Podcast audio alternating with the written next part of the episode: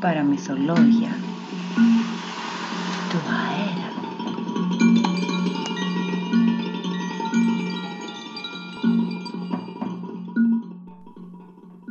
Μία ιστορία της Εύας Πετροπούλου Λιανού «Οι περιπέτειες του Σαμουράι Νογκασί Κασάν» ή «Ένα σαμουράι με μία καρδιά ολομέλη». Μέρος δεύτερο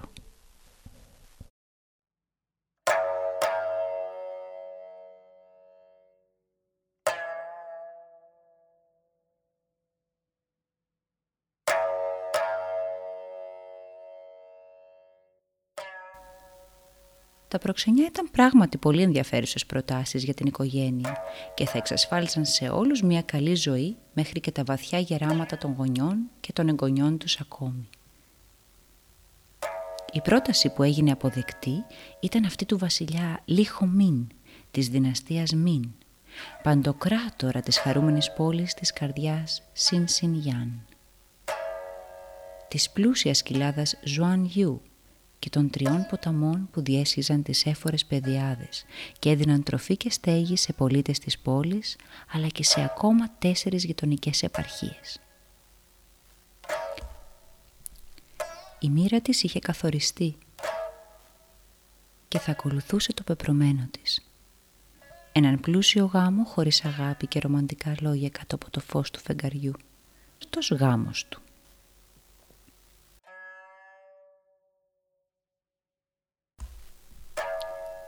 Ο άσπρος λωτός έριξε ένα τελευταίο βλέμμα στο σπίτι της, στους κάμπους, στα αδέλφια της. Τράβηξε τις κουρτίνες και ένα δάκρυ έσταξε στο όμορφο πορτοκαλί κιμονό της.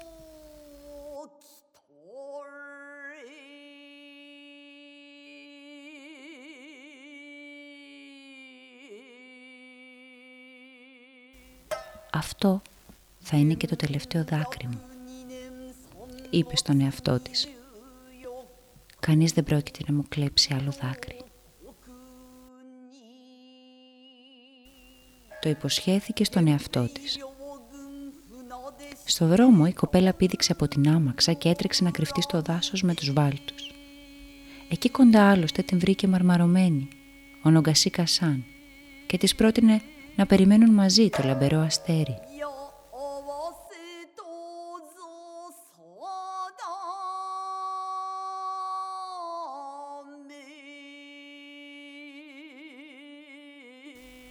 Έτσι καλέ μου σαμουράι Νογκασί Κασάν βρισκόμαστε στο παλάτι μου.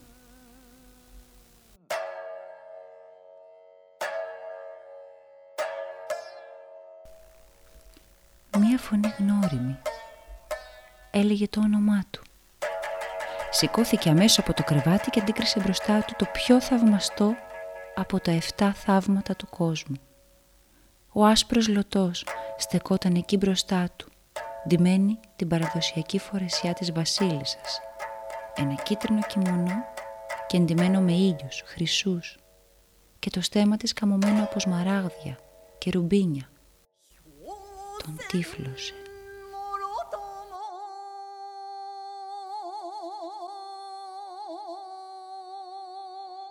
Με αναγνωρίζεις καλέ μου Νογκασί Κασάν. Είσαι ο άσπρος λωτός. Σε άφησα μονάχη στον έρημο δρόμο, δίπλα στους βάλτους, να περιμένεις το λαμπερό αστέρι. Ή μήπως ήταν όνειρο;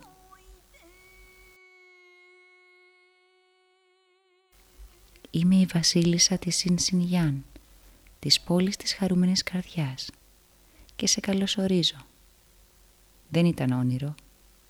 Το αστέρι το λαμπερό; Ήρθε και με πήρε εκείνη τη νύχτα και με έφερε εδώ. Πώς βρέθηκε στα μέρη μας; Έλα, πες τα μου όλα. Εγώ, εγώ... Ψέλισε ο Νογκασίκασάν και με μια βίαιη κίνηση πέταξε τη γάζα από το κεφάλι του. Δεν ένιωθε πια πόνο, δεν ένιωθε, ούτε έβλεπε τίποτα. Ο χρόνος σταμάτησε να κυλάει. Λοιπόν, Μίλα Νογκασί Κασάν. Πάει τόσος καιρός που ήμασταν παιδιά. Τώρα έχεις μπροστά σου μία βασίλισσα και όχι μία παρακατιανή.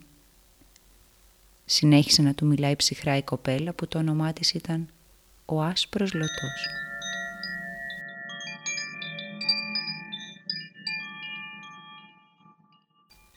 «Σώπασε!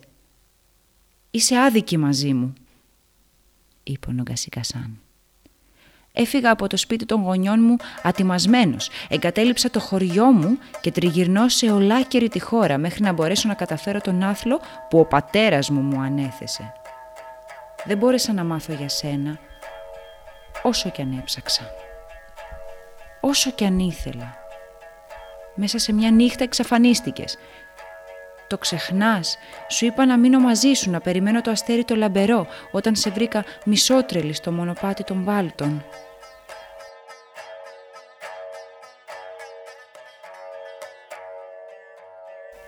Μισότρελη. Φτωχέ μου νογκασίκα σαν. Μα τίποτα δεν καταλαβαίνεις πια.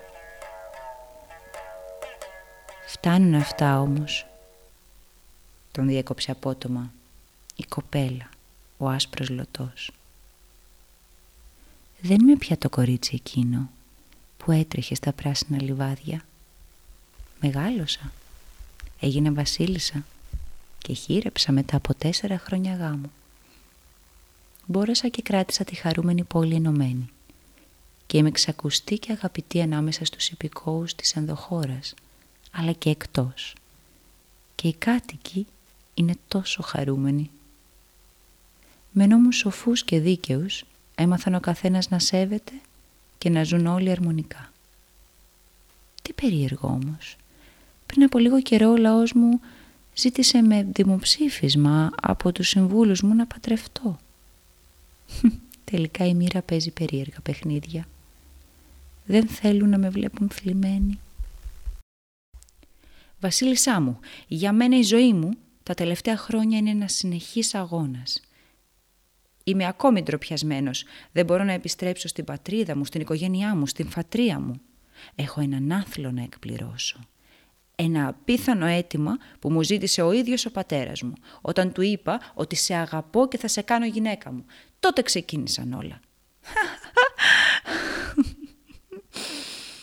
Η κοπέλα ξέσπασε σε γέλια. Γυναίκα σου. Έχεις μεγάλη ιδέα για τον εαυτό σου όντας ακόμη νέος. Ας είναι. Με έκανες και γέλας. Άκουμε καλά σαμουράι Νογκασίκα. Εάν θέλεις και εσύ να μπεις στο χορό των μνηστήρων που παλεύουν για την καρδιά και το θρόνο του βασιλιά της χαρούμενης πόλης θα σου ζητήσω και εγώ να κάνεις έναν άθλο. Μια δοκιμασία, όπως θέλεις πες το. Τι εννοείς, έναν άθλο για να μπορέσω να κερδίσω την καρδιά σου; Μα πότε έχασες την πίστη σου σε μας. Έγινες τόσο σκληρή και κοινική. Πώς είναι δυνατόν να αλλάξει μια αγνή ψυχή; Πολύ απλό. Από τότε που κατάλαβα τι σημαίνει να είσαι άνθρωπος και να επιβιώνεις.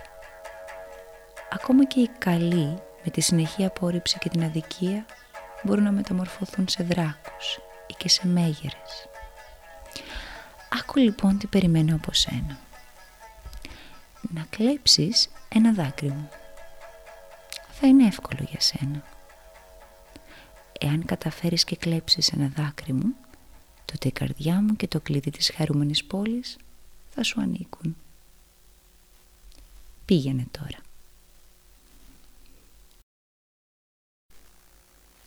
Αυτά είπε η βασίλισσα άσπρος λωτός και απομακρύνθηκε στα διαμερίσματά της συνοδευόμενη από τις γκέισες και τον πιστόσωμο το φύλακά της ντυμένο στα μαύρα. Ένας από τους πιστούς σαμουράι και προστάτης της βασίλισσας οδήγησε έξω από την πόρτα του παλατιού τον Ογκασί Κασάν. Μέσα από τους δεδαλώδες διαδρόμους, ο Ογκασί Κασάν ένιωσε για πρώτη φορά την καρδιά του σκισμένη στα δύο, σαν ριζόχαρτο σαν ένα κομμάτι πάπυρου. Η μισή είχε μείνει στη θέση της. Ένα κουφάρι απολυθωμένο χωρίς ζωή. Και η άλλη μισή είχε μείνει φυλακισμένη σε εκείνο το ψυχρό βλέμμα της βασίλισσας. Ένα βλέμμα που τον μαγνήτησε και έκλεψε για πάντα αυτή τη φορά ολάκερη την ψυχή του. Ο θόρυβος ήταν εκοφαντικός. Οι πόρτες πίσω του έκλειναν δυνατά και η χαρούμενη πόλη εξαφανίστηκε. Ήταν όλα ένα όνειρο. Τι παιχνίδι έπαιζε πάλι η μοίρα μαζί του; Και ήταν η μοίρα ή μήπως κάποια βρωμοδουλειά της νεράιδας των βάλτων; Ο Νομκασίκα σαν αποσβολωμένος έβαλε το χέρι του στη τσέπη του Ιαπωνέζικου σακακιού του. Η πηξίδα του λειτουργήσε για λίγα λεπτά. Έδειξε το βορρά και μετά αποπροσανατολίστηκε και πάλι. Στο βορρά λοιπόν, εκεί θα πάω. Εκεί θα προσπαθήσω να βρω όλες τις απαντήσεις και κάποιον να με βοηθήσει. Έχω τώρα δύο άθλους πολύ δύσκολους, σχεδόν ακατόρθωτους. Χρειάζομαι βοήθεια ή έστω ένα θαύμα. Αυτά σκεφτόταν και περπατούσε γρήγορα. Ο Νομκασίκα Σαν περπατούσε δύο μέρες και δύο νύχτες όταν έφτασε σε μια βραχώδη κοιλάδα και όπως καρφάλωνε για να ανέβει τις ράχες έπεσε το μάτι του σε ένα κόκκινο φτερό. Ο Νομκασίκα Σαν θυμήθηκε τη συμβουλή της νεράιδας του φαραγγιού να μαζεύεις ό,τι βρεις στο δρόμο σου. Θα το πάρω κι αυτό. Ίσως το φτερό να μου χρησιμεύσει σε κάτι. Ο Νοκασίκα Σαν το έβαλε σε ένα μαντίλι και προσεκτικά το τύλιξε σε ένα δερμάτινο πουγγί. Φτάνοντας στην κορυφή του βράχου, αντίκρισε κοιλάδες γεμάτες από χρυσάνθεμα και ηλιοτρόπια.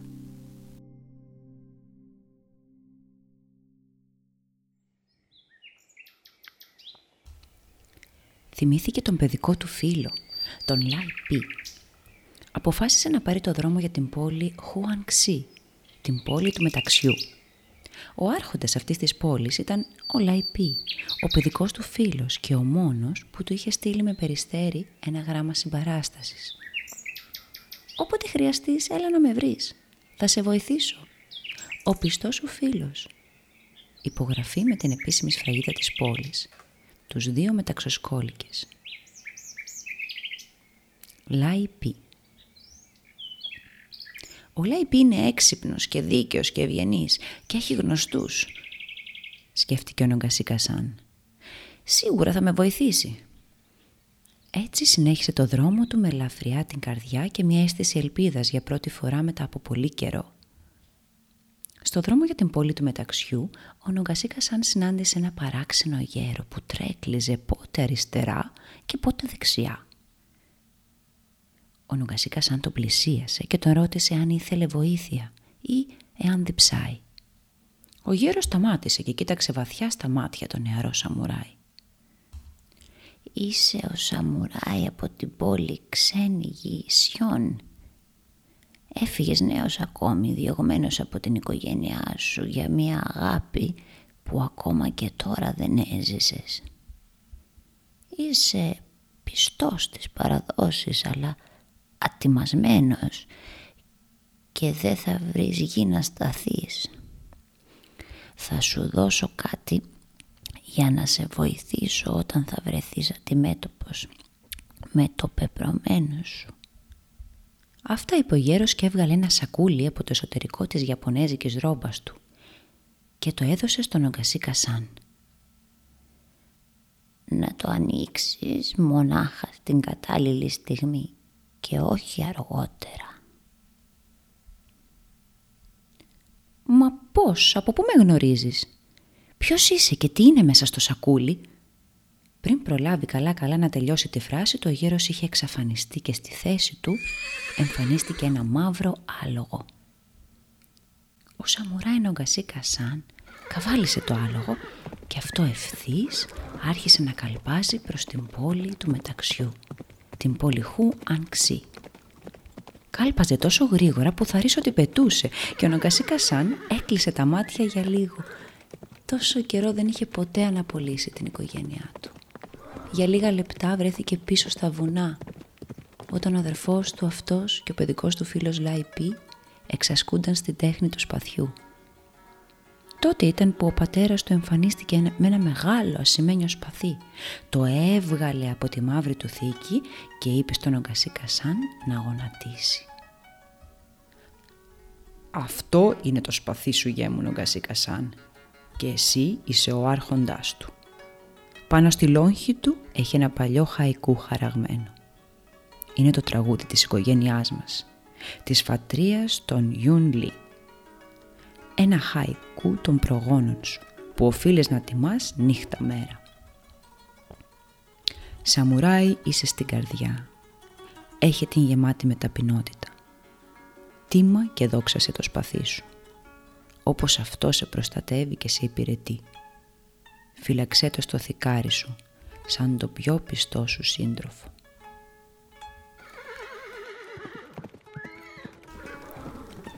Αυτό το χαϊκού τραγουδούσε και ύστερα από αρκετή ώρα ταξιδίου στους οριζόνες και τους κάμπους της Ιαπωνέζικης επαρχίας πέρασε την πύλη της πόλης του μεταξιού. Δύο φύλακες του παλατιού κατέβηκαν να τον υποδεχτούν και να τον οδηγήσουν με τιμές και δόξα στα διαμερίσματα του άρχοντα της πόλης, του παιδικού του φίλου Λαϊπή. Είχε ήδη στείλει δύο λευκά περιστέρια για να το αναγγείλουν τον ερχομό του αγαπημένου φίλου που από παιδιά χώρισαν ο Λάιπη ήταν γόνος πολύ ευκατάστατης οικογένειας. Ο πατέρας του τον είχε στείλει να μαθητεύσει την τέχνη του σπαθιού και του στιλέτου στην πατρίδα του Νομκασί Κασάν, της Γιούν Σιχώ. Ο δάσκαλος του δεν ήταν άλλος από τον πατέρα του Νομκασί Κασάν. Ξακουστός για την τεχνική, τη γνώση και την πειθαρχία πάνω στις πολεμικές τέχνες. Μα πάνω απ' όλα για τον έντιμο χαρακτήρα του και την ευγενική του όψη. Τα δύο παιδιά είχαν γίνει αχώριστοι φίλοι. Καλύτερα και από αδέρφια και πάντα εξασκούνταν νωρίς στις βουνοκορφές ή στις πεδιάδες της Ζιούν Σιχώ. Ο Λάιπι άλλωστε ήταν μάρτυρας αυτού του κρυφού πλατωνικού έρωτα ανάμεσα στο φίλο του Νομκασί Κασάν και τον άσπρο λωτό. Αυτά τα κρυφά βλέμματα, αλλά και η ντροπή που φανερωνόταν στο αναψοκοκκινισμένο πρόσωπο του Νομκασί Κασάν ήταν αρκετά για να καταλάβει ο Λαϊπή ότι κάτι συνέβαινε. Όμως δεν κατάλαβε ποτέ γιατί ο πατέρας του Νομκασί Κασάν, ο δάσκαλος Φουζιάν, τιμώρησε το γιο του με τόσο σκληρό τρόπο. Ήθελα να παντρευτώ τον άσπρο λωτό. Ήθελα να την κάνω γυναίκα μου. Πήγα εκείνη την ημέρα στον πατέρα μου να του ζητήσω την ευλογία του, αλλά εκείνος με μία βλοσιρή ματιά μου έκοψε τα φτερά και με τιμώρησε για ανυπακοή προς την οικογένεια και τις παραδόσεις. Ήταν και το θέμα της ΣΥΤΑΣ με το γειτονικό χωριό. Έχασα όλους τους αγώνες και το ασημένιο στιλέτο πήγε στην άλλη ομάδα. Έτσι μου είπε «Αφού τα μυαλά σου έχουν τόσο πολύ φουσκώσει που νομίζεις ότι εσύ μπορείς να αποφασίσεις για τις ζωές μας, τότε τρέχα να πιάσεις τον άνεμο». Αυτά είπε και μου έκλεισε την πόρτα κατάμοτρα ψέλισε ο Νομκασί Κασάν, εξιστορώντας για πρώτη φορά το πώς βρέθηκε σε αυτή τη δύσκολη θέση, τροπιασμένος. Και του διηγήθηκε για τη συνάντησή του με τη βασίλισσα της χαρούμενης καρδιάς, που δεν ήταν άλλη από την παλιά αγαπημένη του. Ο άσπρος λωτός, που τώρα είχε παγωμένο βλέμμα και κρύα καρδιά, πιο κρύα και από όλα τα παγόβουνα του Νότιου Πόλου. Ο Λαϊπή τον άκουγε έκπληκτος, χωρίς να λέει κουβέντα και σάστησε όταν ο καρδιακός του φίλος του αποκάλυψε τον άθλο που η βασίλισσα του είχε ζητήσει να κάνει πριν τον διώξει κακήν κακός από το παλάτι της. «Είναι σίγουρα θυμωμένη μαζί σου», είπε ο Λαϊπή μετά από σκέψη. «Αλλά μην ανησυχείς. Θα βρεθεί μια λύση σίγουρα είπε στον φίλο του να πάει να ξεκουραστεί και αυτός θα ζητούσε την καθοδήγηση από τους συμβούλους του. Είχε εμπιστοσύνη στους γυρεότερους. Και ο μοναχός Λάιτσε θα διαλογιζόταν και θα του έδινε τη λύση, όπως τόσα χρόνια τον βοηθούσε στις κρατικές αποφάσεις. Ο Νομκασί Κασάν είχε να κοιμηθεί σε αληθινό κρεβάτι μέρες και όταν ξάπλωσε ο ύπνος τον πήρε αμέσως. Καμία σκέψη δεν τον ενοχλούσε. Ούτε ενοχές, ούτε όνειρα.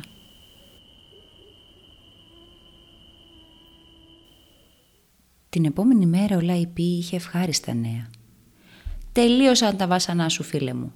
Απόψε το βράδυ θα έχουμε νοτιά. Οπότε αυτή είναι η ευκαιρία σου τουλάχιστον για τον πρώτο άθλο. Απόψε θα πιάσεις τον άνεμο. Του είπε και τον χτύπησε φιλικά στην πλάτη. Πάμε να ετοιμαστούμε. Έχουμε δρόμο μπροστά μας. Ετοιμάστηκαν και φόρησαν και τα σπαθιά τους. Έβαλαν και τις στολές τους. Όπως τότε που ήταν παιδιά και ετοιμαζόντουσαν για αγώνες με τις άλλες σχολές. Έδεσαν και τα στιλέτα στο θικάρι της στολής τους, καβάλισαν τα άλογά τους και έφυγαν από τη χώρα με κατεύθυνση το πιο ψηλό βουνό, το Σακορόρα.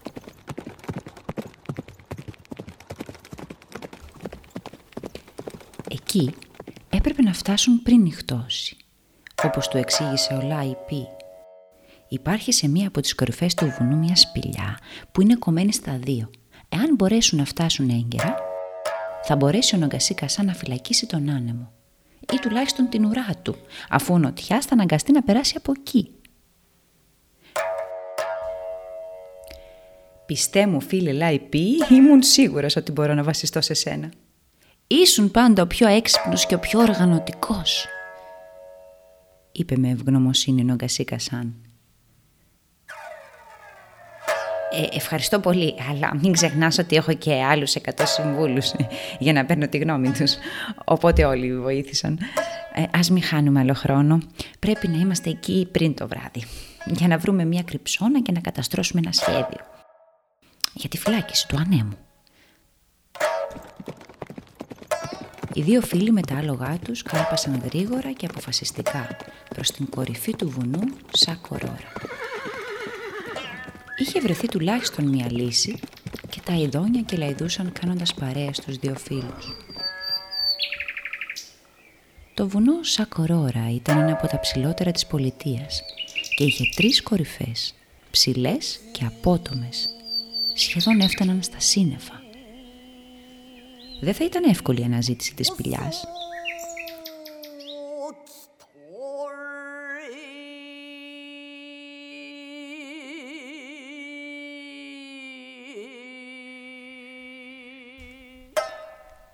Φτάνοντας στο μονοπάτι, ξεκαβάλισαν τα άλογα και τα έδεσαν σε ένα ψηλό γέρικο πεύκο. «Από εδώ και πέρα θα πάμε περπατώντας», είπε ο Λάιπη. Ο Νογκασίκα σαν μηχανικά έβαλε το χέρι του στην τσέπη του κιμονό του, βρήκε την πηξίδα του και την έφερε μπροστά του. «Η πηξίδα μου δουλεύει. Δουλεύει, δείχνει ευθεία. Νομίζω ότι είμαστε στο σωστό δρόμο. Η νερέδα του φαραγγιού δεν με κορόιδεψε.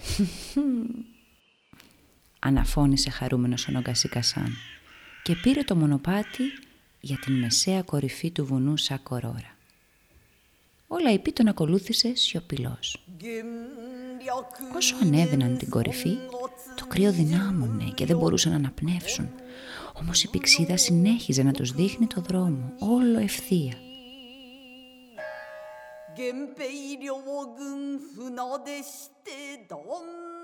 Και σε λίγα ακόμη χιλιόμετρα θα έστριβαν δεξιά. Έπρεπε να διασχίσουν ένα απόκριμνο μονοπάτι και ήταν πολύ προσεκτικοί.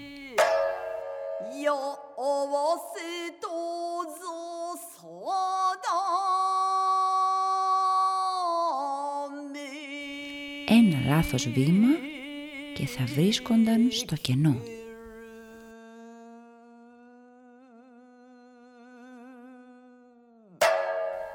Όμως, να που η πηξίδα άρχισε να φέρνει σβούρες μόλις έφτασαν μπροστά σε ένα ξέφωτο. Η πηξίδα συνέχισε να κάνει σβούρες.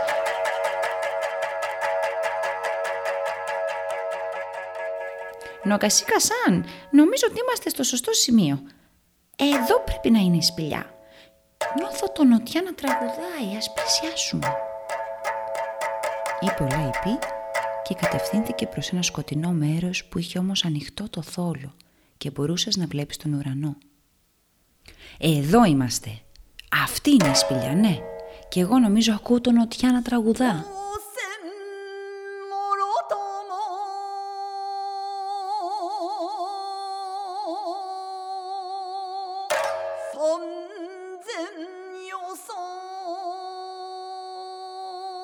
Πρέπει να τον φυλακίσω με μιας. Δεν θα έχω άλλη ευκαιρία και θα χρειαστώ τη βοήθειά σου, καλέ μου φίλε.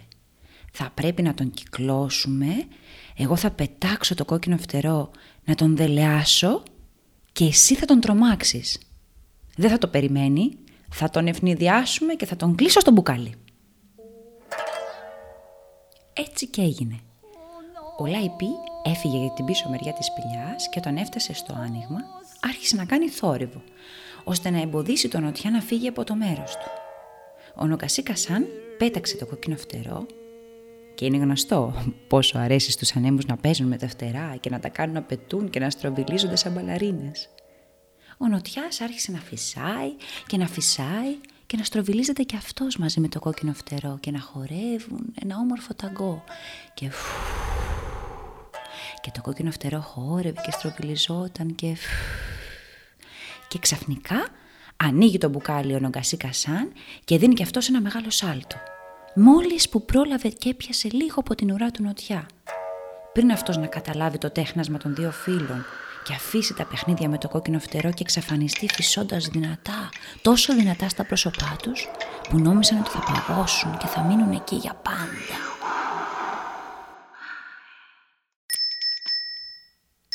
«Έπιασα τον άνεμο, έπιασα τον άνεμο», φώναζε ο Ναγκασί Κασάν. «Επιτέλους τα κατάφερα! Λάιπι πιάσαμε την ουρά του ανέμου!»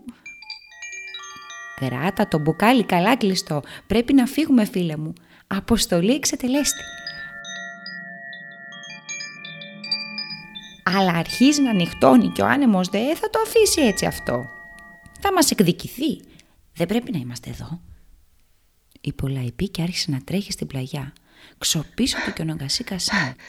Να κρατάει σφιχτά το πολύτιμο μπουκάλι με τον άνεμο φυλακισμένο μέσα. Έφτασαν στο ξέφωτο που τους περίμεναν τα άλογα πριν ο ουρανός γεμίσει λαμπερά αστέρια και ένα φεγγάρι χαμογελαστό. Καβάλισαν τα άλογά τους και επέστρεψαν χαρούμενοι στην πόλη Χουανξή.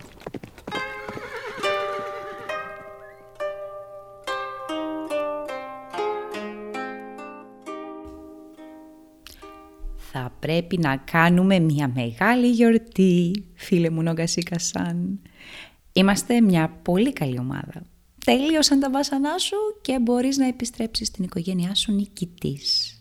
Έπιασες τον άνεμο, είπε ο Λαϊπή. Το πρόσωπο του Νομκασίκα σαν σκοτίνιασε προς στιγμήν. Δεν μπορώ να επιστρέψω ακόμη, ξέχασε το δεύτερο άθλο μου. Πώς μπορώ να αφήσω την αγαπημένη μου με αυτή την παγωμένη καρδιά να την βασανίζει; Πρέπει να βρω μια λύση για να κλέψω ένα δάκρυ της. Μουρμούρισε με μια παραπονιάρικη φωνή ο Νομκασί Κασάν. Τότε μονάχα θα επιστρέψω στο σπίτι μου. Τότε θα είμαι πραγματικά ελεύθερος από τα δεσμά μου. Το επόμενο πρωί τα ειδόνια κυλαϊδούσαν υλικά και ο ήλιος υπέρλαμπρος στο θρόνο του γαργαλούσε τα πουλιά και τα ζώα με τις ζεστές αχτίνες του. Ο Νοκασίκα σαν είχε ήδη μαζέψει το φουτόν, το κρεβάτι που του πρόσφερε στιγμές ανάπαυλας και περισυλλογής, αλλά δεν ήθελε να ενοχλήσει τον φίλο του, οπότε άφησε ένα πάπυρο και το κόκκινο φτερό ως δείγμα της πιστής και αδελφικής τους φιλίας.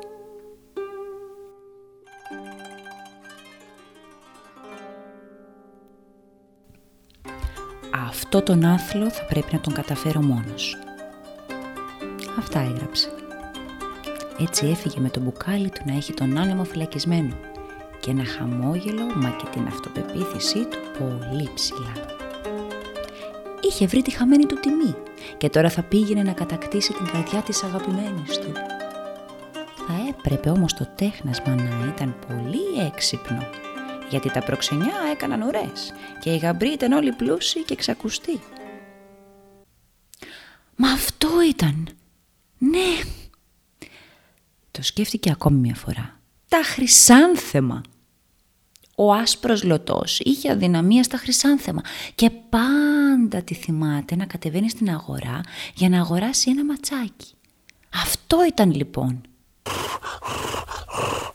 Ο Νογκασί Κασάν σπυρούνισε στα καπούλια το άλογό του.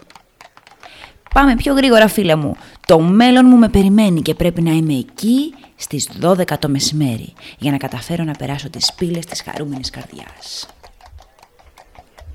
Όλη τη μέρα ο Νογκασίκα σαν καβάλα στο άλογο του περνούσε κάμπους και λιβάδια, βουνά και μικρές πόλεις και έτρεχε πλέον πιο γρήγορα και από τον άνεμο να προλάβει πριν γίνει μεσημέρι, να φτάσει στην πύλη την κεντρική της χαρούμενης καρδιάς. Είχε όλο το χρόνο για να καταστρώσει το σχέδιό του. Είχε ήδη αγοράσει τα χρυσάνθεμα και θα τα έδινε δώρο στη βασίλισσα. Εκείνη δεν θα μπορούσε να αρνηθεί. Η πηξίδα του άρχισε να κάνει κύκλους σαν τρελή. Πλησιάζουμε στην πόλη της χαρούμενης καρδιάς. «Το νιώθω», ψέλισε ο Νογκασίκα Σαν. Το ρολόι μπροστά στις πύλες άρχισε να χτυπά. Νταν, νταν και δεύτερη φορά. Νταν, νταν και άλλη μία. Νταν, νταν, νταν και οι πόρτες άνοιξαν και η γέφυρα έπεσε βαριά και οι επισκέπτες άρχισαν να μπαίνουν φορτωμένοι δώρα και χρυσάφια και υφάσματα. «Μα τι συμβαίνει» ρώτησε τους φρουρούς ο Νογκασίκα Σαν. «Γιατί τόσο ο κόσμος ηρωεί» «Μα δεν τα μάθατε. Η βασίλισσά μας παντρεύεται σήμερα. Α, βρέθηκε ο εκλεκτός που θα κάνει την καρδιά της χαρούμενη».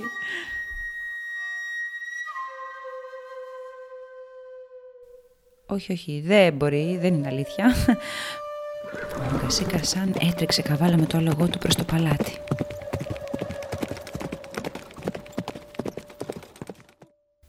Η βασίλισσα βρισκόταν στα δωμάτια της με όλη τη συνοδεία της. Οι γκέισες της χτένιζαν τα μελαχρινά της μακριά μαλλιά και τίμαζαν τον παραδοσιακό κότσο για το γάμο με τα δύο κοκάλινα χτενάκια στο χρώμα της πορφύρας και άλλες δύο γκέισες την έντυναν με τα πιο ακριβά μεταξωτά κιμονό σε χρώματα πορτοκαλί και κίτρινο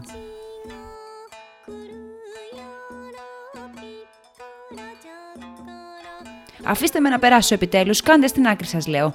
Είμαι προσωπικός φίλος της Βασίλισσας και θα με δεχτεί. Αφήστε με να περάσω. Ο Νουγκασίκα, σαν βρισκόταν μπροστά στην πόρτα του εσωτερικού παλατιού, είχε καταφέρει να κρατήσει την ισορροπία του στα υπτάμενα σύννεφα και έφτασε μέχρι το παλιό δωμάτιο που είχε φιλοξενηθεί μετά το πέσιμό του. Τα βασιλικά διαμερίσματα του άσπρου λωτού φυλάσσονταν από τέσσερις γεροδεμένους μαυροντημένους νίντζα και είχαν ρητές εντολές να απαγορεύσουν την είσοδο στους ανεπιθύμητους. «Εγώ είμαι προσωπικός φίλος της βασίλισσας. Ήρθα να τη συγχαρώ για το γάμο της. Αφήστε με επιτέλους!» Οι γκέισες σταμάτησαν τα τραγούδια και το παίξιμο με το σάρι. Σταμάτησαν και οι στολισμοί της νύφης. «Μα τι γίνεται εκεί έξω, τι φασαρία είναι αυτή, ας πάει κάποιος να δει επιτέλους». Πρόσταξε η βασίλισσα και οι τρεις από τις γκέισες έτρεξαν στην πόρτα. Ανοίγοντάς την, ο Νογκασίκα Σαν βρήκε την ευκαιρία και με ένα σάλτο και σπρώχνοντας τις κοπέλες μπήκε στο διαμέρισμα, όπου ετοιμαζόταν η βασίλισσα με τον ηφικό της κιμονό.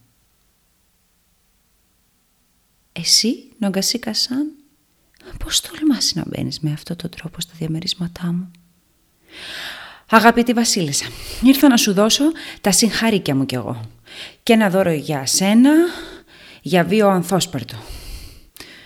Είπε ο Νογκασί Κασάν και βγάζει το μπουκέτο με τα χρυσάνθεμα κάτω από τη στολή του και τα δίνει στην κοπέλα. Ο άσπρος λωτός έμεινε να τον κοιτάει.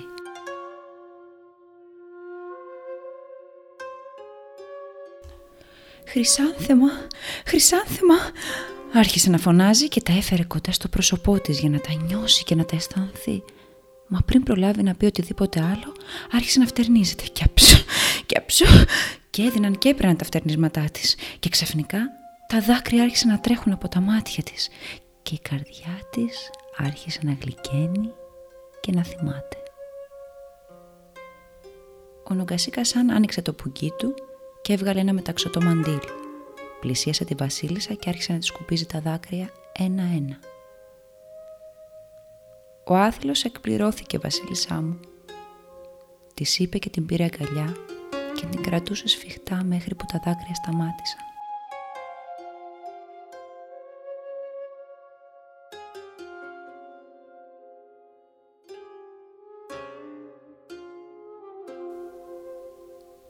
Έτσι έγινε ο γάμος του Νομκασί Κασάν και του άσπρου λωτού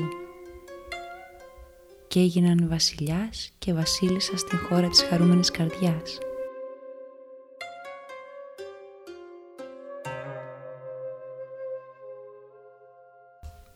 Και αυτή ποτέ ξανά δεν μετακινήθηκε και έμεινε στέρεη.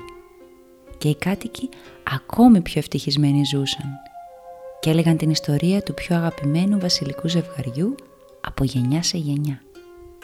Ο παππούς σε εγγονό και η νονά στα βαφτιστήρια. Και οι ηθοποιοί έστειναν ολόκληρες ιστορίες στο σανίδι και γελούσαν και έσμιγαν οικογένειες που χρόνια είχαν να μιλήσουν και να ειδωθούν. Τα ειδόνια κυλαϊδούσαν στους κήπους τους βασιλικούς χαρούμενα.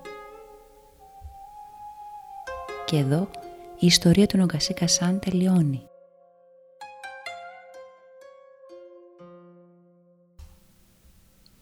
Ένα να θυμάστε, ότι εκεί που νομίζετε ότι όλα είναι χαμένα, τελικά δεν είναι.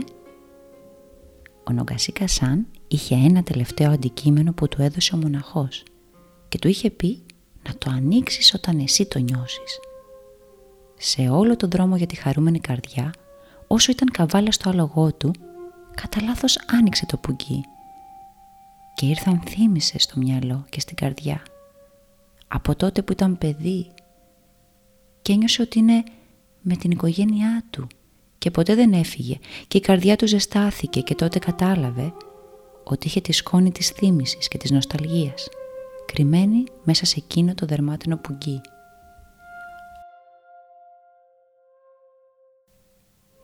Αποφάσισε λοιπόν να αγοράσει τα χρυσάνθεμα και να τα πασπαλίσει με αυτή τη σκόνη. Στο παραμικρό άγγιγμα των λουλουδιών η βασίλισσα θα έβλεπε όλες τις αναμνήσεις και τις θύμησες να έρχονται από βαθιά, μέσα από την καρδιά και το νου. Έτσι και έγινε και όταν αυτές την έπνιξαν δεν μπορούσε πια να συγκρατήσει τα δάκρυά της. Ο Νομκασί Κασάν δεν είπε ποτέ στην αγαπημένη του πώς κατάφερε τον άθλο της να εκπληρώσει. Οπότε ας κρατήσετε κι εσείς κρυφό αυτό το μυστικό. Και έζησαν αυτοί καλά και εμείς πολύ μα πολύ καλύτερα.